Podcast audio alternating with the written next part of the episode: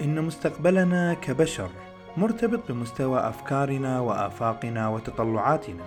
ولكي نرفع ونوسع تلك الآفاق لا يوجد شيء أفضل من سبر أغوار هذا الكون للكشف عن أسراره وجواهره الخفية. معكم حسن الشيرازي وأهلا بكم في الكون بودكاست.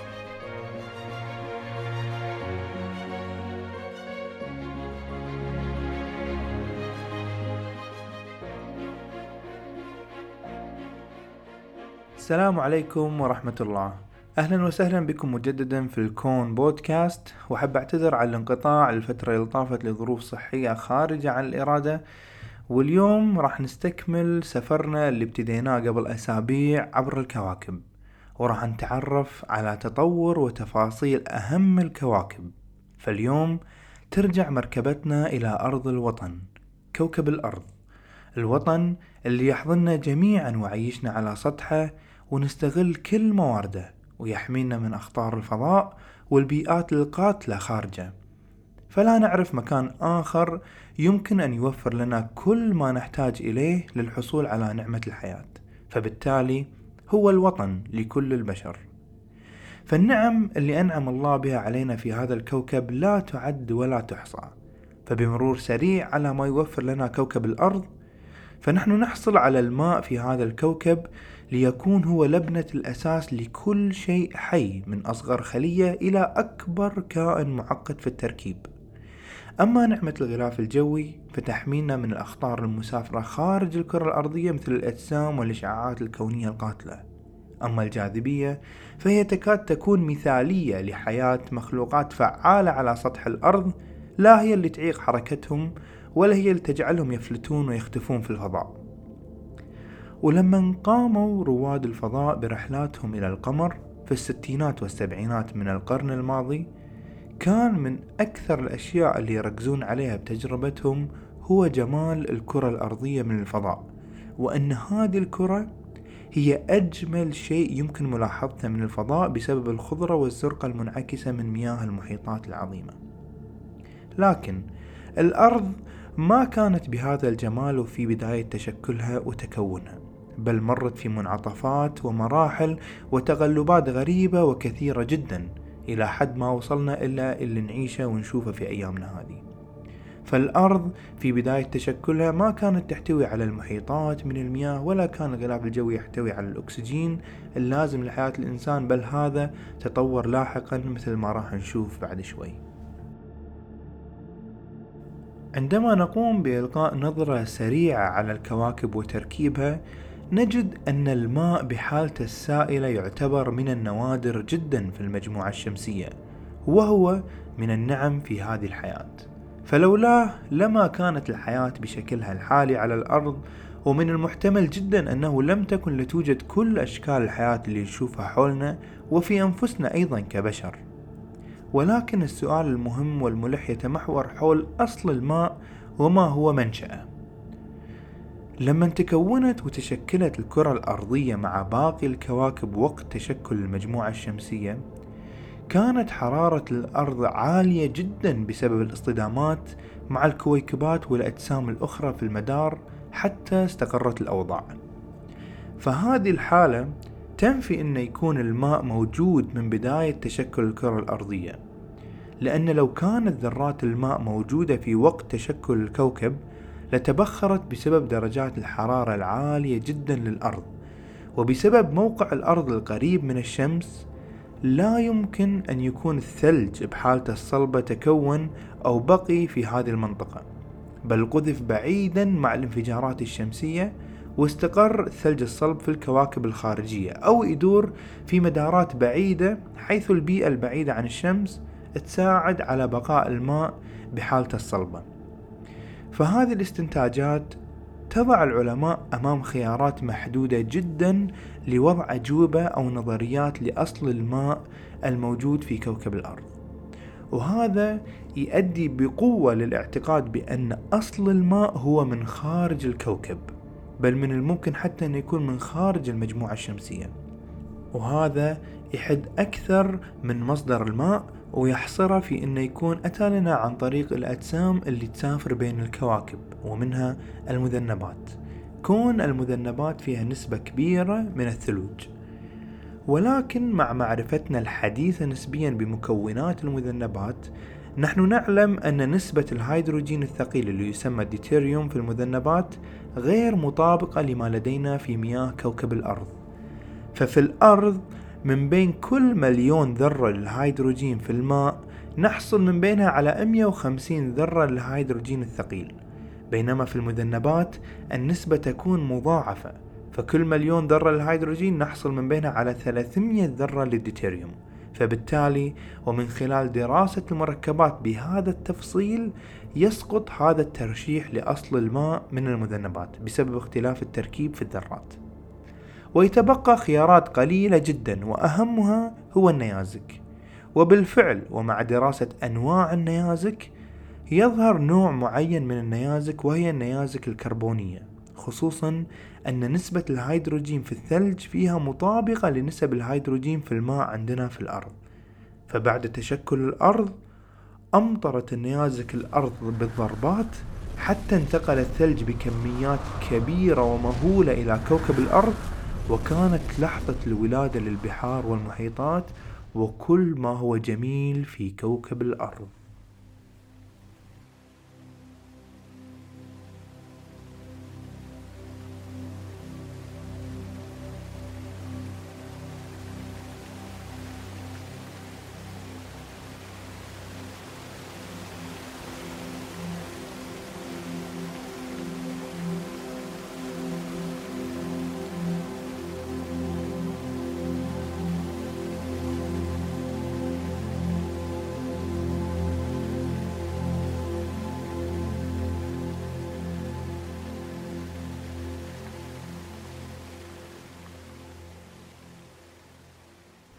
كثير من التغيرات اللي طرأت خلال تاريخ الأرض غيرت ملامحه ولعبت دور محوري مهم في تشكيله.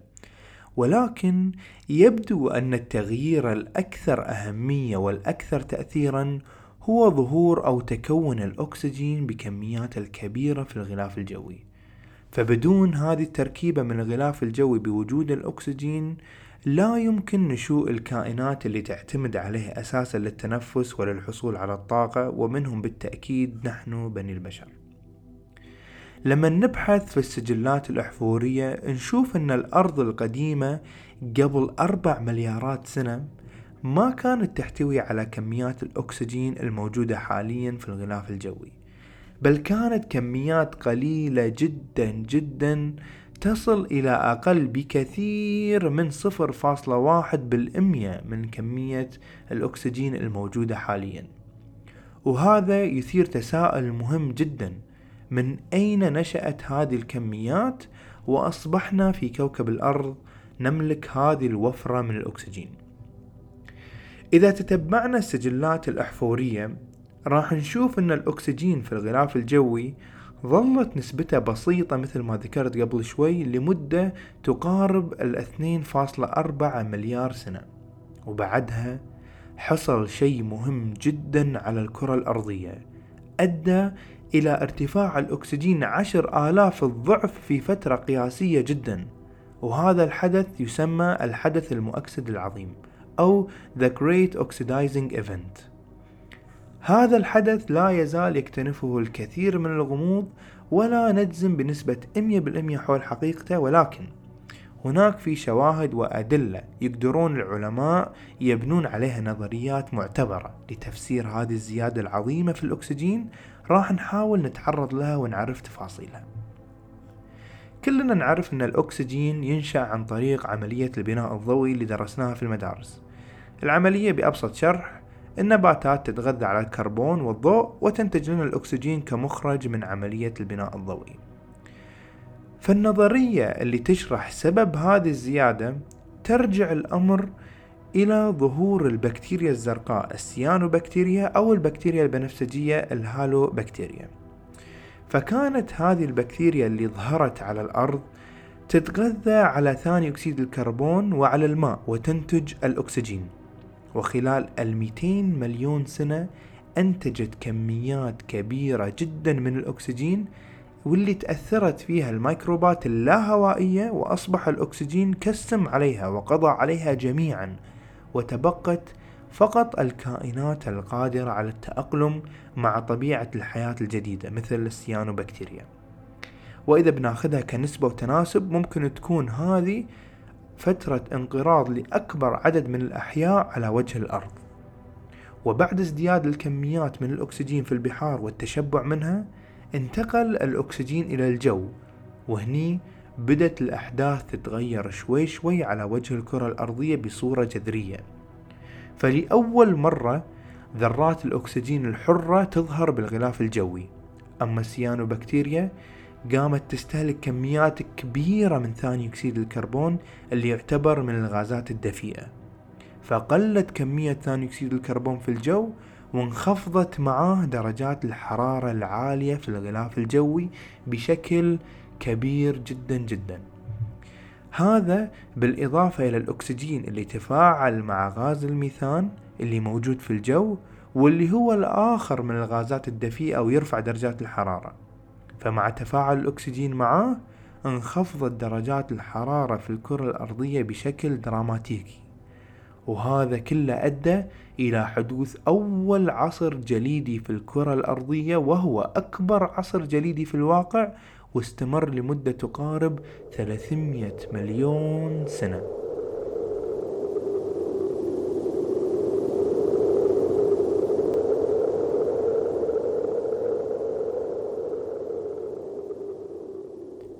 هذا العصر الجليدي كاد انه يقضي على كل أنواع الحياة الموجودة في الأرض.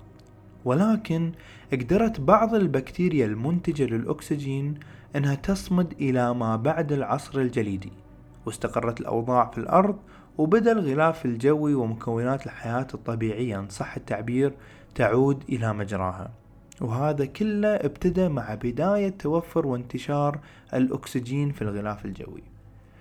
بعض العلماء يعتقدون أن الزيادة الغير طبيعية والفجائية في الأكسجين لا يمكن أن يرجع إلى إنتاج أنواع البكتيريا للأكسجين فقط ولكن يضعون أسباب أخرى ممكن أن تكون أدت إلى هذه الزيادة. أهم هذه الأسباب هو النشاط البركاني. ففي بداية تشكل كوكبنا الأزرق كان النشاط البركاني عالي جدا واستمر هذا النشاط لفترة كبيرة من الزمن. وهذا النشاط البركاني يخلف انبعاثات بركانية واللي بدورها تتفاعل مع الأكسجين في الغلاف الجوي وتسحبه وتقلل كميته. فيعتقد العلماء أن بعد الاستقرار النسبي في طبقات الأرض وانخفاض النشاط البركاني بشكل كبير أن يكون هذا هو أحد الأسباب الرئيسية لظهور الأكسجين في الغلاف الجوي بهذه الكثرة. ممكن يكون السببين معا ممكن يكون أحدهم دون الآخر ولكن بالتأكيد سيبقى من الألغاز المهمة في بيولوجيا وجيولوجيا الكرة الأرضية اللي مهدت طريق الحياة.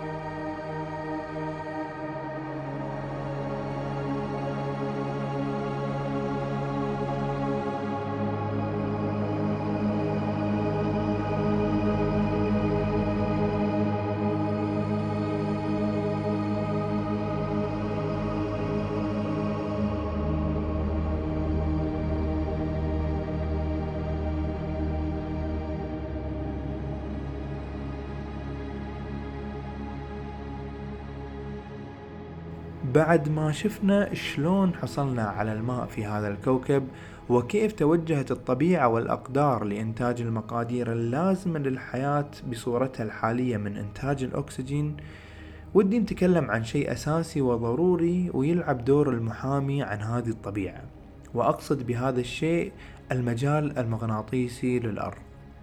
فالأرض مجال مغناطيسي ينولد في باطن الأرض ويمتد تأثيره إلى فوق الغلاف الجوي ليعمل مثل الطبقة والغلاف اللي يحمي ويغطي الكرة الأرضية. هذا الغلاف يتعرض لهجمات وضربات قوية جدا من أشعة شمسية تسمى بالرياح الشمسية. وغالبا ما تتكون من بروتونات وإلكترونات تنطلق من الغلاف الخارجي للشمس باتجاهنا بسرعة تفوق سرعة الصوت. خطر هذه الأشعة لا يكون على المخلوقات في كوكب الأرض والحياة البيولوجية ولكن أخطارها ملموسة في العصر الحديث حيث الحياة تعتمد على التكنولوجيا وعلى الإلكترونيات. فمع النشاط الشمسي القوي والانفجارات الشمسية هذه الشحنات ممكن تأثر على أجهزة الستلايتات وأجهزة الملاحة ليس فقط في السيارات وفي الأجهزة النقالة ولكن في نظام ملاحة الطيارات. فلك أن تتخيل الضرر إن حدث ذلك. فلذلك تعمل وكالات الفضاء على الإعلان عند حدوث انفجار شمسي هائل لتأخذ الشركات احتياطاتها في الحفاظ على أنظمتها الإلكترونية. ولحسن حظنا وجود المجال المغناطيسي اللي ذكرناه. فعندما تأتي هذه الأشعة باتجاهنا تصطدم بهذا الحاجز ليرتد معظمها مرة أخرى إلى الفضاء. ولكن لأن سرعتها كبيرة وتأتي بكميات كبيرة فبعض هذه الأشعة يخترق ويتسرب من الغلاف المغناطيسي باتجاه الأرض. ولكن هناك مدافع أخير يحمي الأرض قبل وصول هذه الأشعة وهو حزام ألن. هذا الحزام اكتشف في الخمسينات عن طريق الفيزيائي فان ألن مع أول رحلة ناجحة تعملها الولايات المتحدة لل satellite المداري. وبعدها بدأ يتطور فهمنا حقه مع الوقت. وهو ببساطة حزام إشعاعي يحيط بالأرض على شكل الدونت ويحميها من هالنوع من الأخطار وله سماكة معينة وأبعاد محسوبة ولكن المفاجأة تحدث عندما يمتلئ هذا الحزام من الإشعاعات الشمسية فتتسرب منه الإشعاعات وتضرب الغلاف الجوي أخيرا فيعطينا ذلك الشفق القطبي الجميل الآسر. اللي الناس تسافر لآيسلند وفنلند والنرويج وغيرها من الدول الشمالية اللي تكثر فيها هذه الظاهرة اللي تخطف القلب لمجرد النظر إليها. لو نبي نتكلم عن صفات كوكب الأرض والنعم في هذه البيئة فلن نستطيع تغطيتها ولو خصصنا برنامج كامل لها وليس مجرد حلقة في البودكاست. فلا تكاد تلتفت لأي جزء من أجزاء الأرض إلا ووجدت فيه العجب العجاب. فبينما تستمع أنت لهذا البودكاست هناك طبقات الغلاف الجوي الخمسة تدافع عن الأرض ضد مئات وآلاف الشهب القادمة من الخارج لتنعم أنت بسلام على هذا الأرض. وغيرها من الأشياء الكثيرة اللي تستحق التقدير في هذا الكوكب. أنا انتهيت من الكلام في هذه الحلقة ولكن سأختم البودكاست بقصة لصورة رهيبة وكلمات رائعة للفلك الراحل كارل سيجن. فعندما انطلقت المركبة فويجر 1 في عام 1977 لاستكشاف المجموعة الشمسية وبعد 23 سنة على المسير في الفضاء كانت قد قطعت 6.4 مليار كيلومتر. وكانت هناك فرصة أخيرة لتصوير الأرض من ذلك البعد السحيق.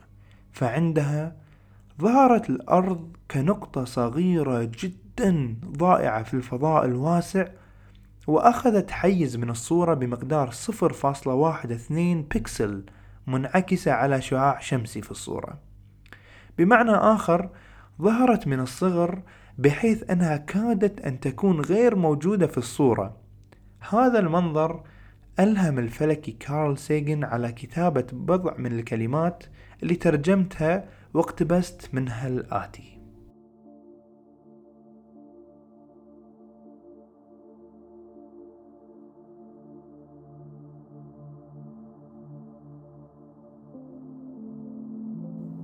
من هذه المسافة تبدو الأرض من غير ذات أهمية تذكر. ولكن بالنسبة لنا هذا هو المنزل هذا نحن. عليها كل من تحب كل شخص تعرفه كل شخص سمعت به كل إنسان كائنا من كان عاش حياته عليها. فيها مجموع فرحتنا ومعاناتنا. والآلاف من الأديان والأيديولوجيات والمذاهب الاقتصادية الواثقة.